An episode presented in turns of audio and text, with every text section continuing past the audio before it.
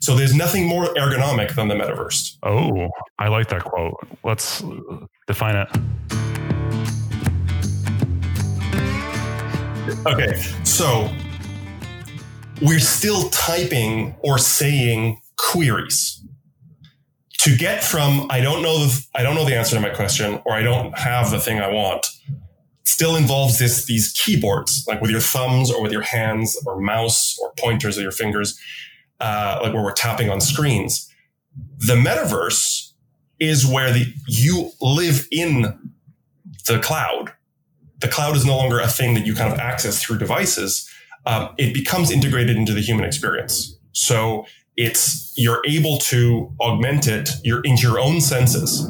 Uh, the one everyone's working on right now is is vision, of course, right? But um, that that will grow with time. You know, uh, touch, heat, smell, like all these things are coming because they are they are more natural for us. They are how we can have experience at a distance, which is what this whole web thing has been about since the beginning. How can we communicate an experience um, over over distances and time? So I'm, I'm, another. I want to use another phrase, which is the so we're moving to the post query world where the action is the query. I don't say a phrase or enter words to try to get a response. My, my leaving the house in the morning is a query. My turning my head to look at the Eiffel Tower is, the, uh, is a query. My pointing at the Eiffel Tower is asking for more depth about the Eiffel Tower. We move to the human body and its natural movements and ergonomics are the way that we query the, the internet for the content that we want. That, for me, that's the metaverse. When we have layered perf- seamlessly into day to day living with the human body, the ability to navigate um, the the information layer that implicitly is on top of everything around us and integrated with everything around us. So your belief is that the metaverse is bringing the internet into the real world instead of having to access the internet through specified devices. Yes. All right, I like that. That's the best definition of the metaverse I've ever heard. So you want to get a little bit more detailed on the technical side. The internet was this merging of uh, of networks. Yeah, Hence the name. Right. so the internet was when we had all these, we had local networks and we found a way for these local networks to become federated networks into this right. global network, which we call the internet. And then we have the idea of bubbles and privacy and secure networks within that. Sure. Um, the metaverse is that for augmented and virtual reality applications. It's the ability for right now, augmented and virtual reality things are very closed, very walled gardens where you can, you know, I can, I can be in this virtual reality game or this, you know, the National Geographic's Environment Explorer, and it has nothing to do with uh, the the virtual world of The Sims or other games, etc. The federating of these worlds, where we can move as easily as we can open a new tab and look at a different website today, we can move through these virtual environments provided by uh, multiple vendors uh, and suppliers and even individuals.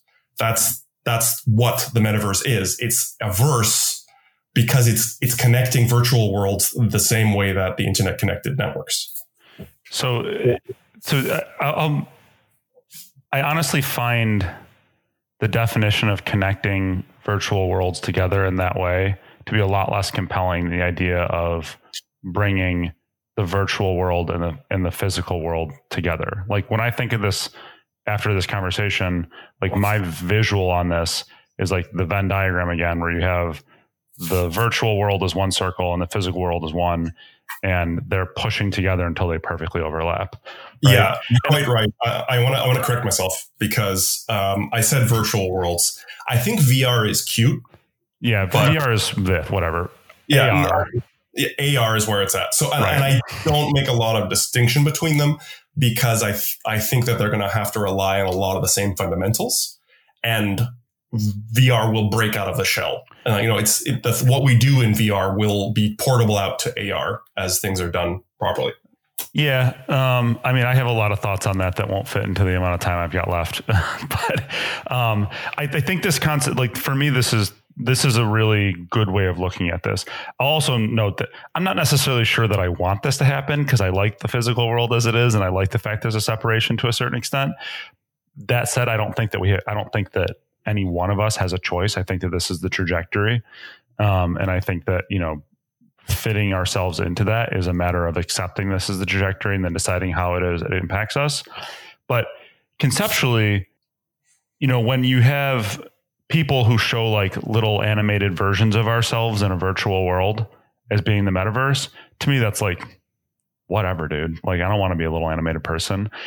But going the other direction, like the directionality in this, like taking things you do in the physical world and moving them into the virtual world, to me that's completely uninteresting taking the virtual world and moving it into the physical world, that is interesting. I'm going to also say maybe not necessarily appealing, but at the very least, it's highly interesting. Um, it's it's fascinating. It's coming, and I think it's a very very different mental model for the for the metaverse than what I've seen floated around in some other places. So yeah, yeah. So we can't. I don't think we can wrap this up on that because we we haven't uh, talked practical applications. So I talked a little bit about search experience in the Eiffel Tower, like what, why, why would you bother? Like you just talked about the the when you think about the sound of it, it sounds kind of awful. Being in the internet, you know, if you think about how you know, there's a lot of dark and awful things about the internet. Being in it twenty four seven seems pretty terrifying, right? Uh, and horrible. So why would you bother? um, I think we need to talk a couple about the couple of the applications. Um, and I also want to talk about how talking back to the people who are still listening to this, going, nah, I don't see it happening. um, um, I gave a presentation 10 years ago at LavaCon called Tomorrow Was Yesterday, um, pointing out how all of these like sci-fi concepts that were very recent or even like in the 60s how many of them were actually here and active today, just in kind of niches. Yep. And um, and I I use the the kind of the transition from like uh, things like Terminator Vision, uh, like, like uh, the movie Terminator, whatever. Yeah, and yeah. it happened in a million videos where you see the you see through the eyes of a robot. Right. And you see all these data overlays, like how it recognizes objects and it augments them with information, etc. That looks exactly like how video games look. Yeah. like that's um, and us having that ability to understand and know about everything we see around us to and at the depth that we want right right.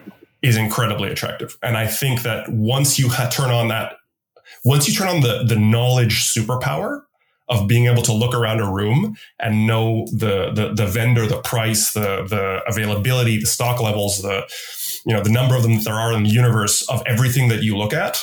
You know the history songs that were written about it. Once we're able to federate all this all this knowledge and have it so accessible i think it will feel getting letting it go will be exactly like when you leave the house without your phone. You can do it intentionally and it's the best feeling in the world. Like you walk out into the forest with a book and a, and a pair of sunglasses that's the best. Right. But when you leaving the house in the morning to go to work and you forget your phone, that is an oh hell moment. Like we hate that because we mm-hmm. know that we've just lost our superpowers. Right. Of knowing stuff, of navigating the world, of being able to go wherever we want, we want and kind of just, you remember we, we used to get lost. Remember that? Like no. we used to have to know directions. We would yeah. have to know like that there was a barn or something and that's where we turned like all that stuff. Like there's so many things which we take for granted. And so once we get a new range of superpowers, right. it will be very difficult. Um, and you still have the, people who try to give you directions. like, yes. Does it happen? Or no, stop. Yes. Address. Give me an address. I want an address. No, no, no. Don't tell me where to turn. Don't tell me where to turn. Just give me an address. give me the address. Yes. Well, that's exactly. So that, um, I, and so the, the other little example that I always remind people of about the metaverse and, and how we can talk about it in future tense, but then once it pokes its head into our world, we don't even notice it's there. Mm-hmm. Is the is the is the dashboard camera in your car? You hit reverse and you have augmented reality. Mm-hmm. You have a you have the real world with a data layer on top of it, telling you where your car is going to go, how far objects are, um, what how safe you are if you keep moving, um, and so on and so on. And it's so ergonomic and so automatic that I actually had I actually had to argue with somebody that it was augmented reality. That they're just, they're just like they're like, what do you mean that's just a backup camera? And I'm that, that I don't I don't see that as augmented reality. And I'm like, reality augmented with digital sensors and, and visualizations like that you could not get a more clear example of augmented reality it's been around for like a decade it completely completely normal for us now so the, the metaverse is here we are sliding into it these two worlds are coming together um, and they will continue to come together and we have to be ready to think of how can our content appear there how can we add value to those experiences right. how can we decouple what we're doing now from our current platforms to make it available to those kind of experiences. So that's the kind of the, I think that's what we need to end on is that what the, the, the listeners have to do is go, where can I use the same strategies that I'm using now to, to, to be able to do uh, voice and chat and web and phone and print? How can I use that to add augmented probably, reality there's, reality. There's probably very, very few of our of our, uh, of our listeners who are successfully doing all those channels. That's a that that is advanced at this point in time. But the thing to know is if, if, if you're doing all those channels now, you are way ahead and way more ready. Um, uh, no, no, we talked about this last time. Everybody's doing all those channels. It's just really hard. You know, my, my the restaurant on my corner is doing all those channels it's just painful and slow and stupid the way that they're doing it. So they're probably not doing it at scale. So like, yeah, but they're not doing it at like content scale. So uh, I will agree with everything you just said. I think that people need to be ready because this is the future. And I think that this is going to be, I don't know, this has been great. Um, but we got to wrap it. Um, and I am glad that we slid into the metaverse with you, Noz. And I hope that, uh, we uh, we get to do it again soon. Looking forward to Omnichannel. Uh, want to give us 30 seconds on what that is, when it is, and how we get there? Omnichannel X conference. Uh, we'll have myself and Patrick, um, speakers from from around the world, all talking online this June 13th to 16th. That's Omnichannel X digital. No dash, no space. Um, you can find out all about it. We're going to be doing some some raffles with uh, with Heretto to give away some free tickets. Uh, this is our fourth year, and we are super excited. We hope to see you cool. all there. All right, very good. Hey, thanks for being here, Noz. It is always a pleasure. Uh, this was a ton of fun, and we'll catch you on the next one. My pleasure. See you next time.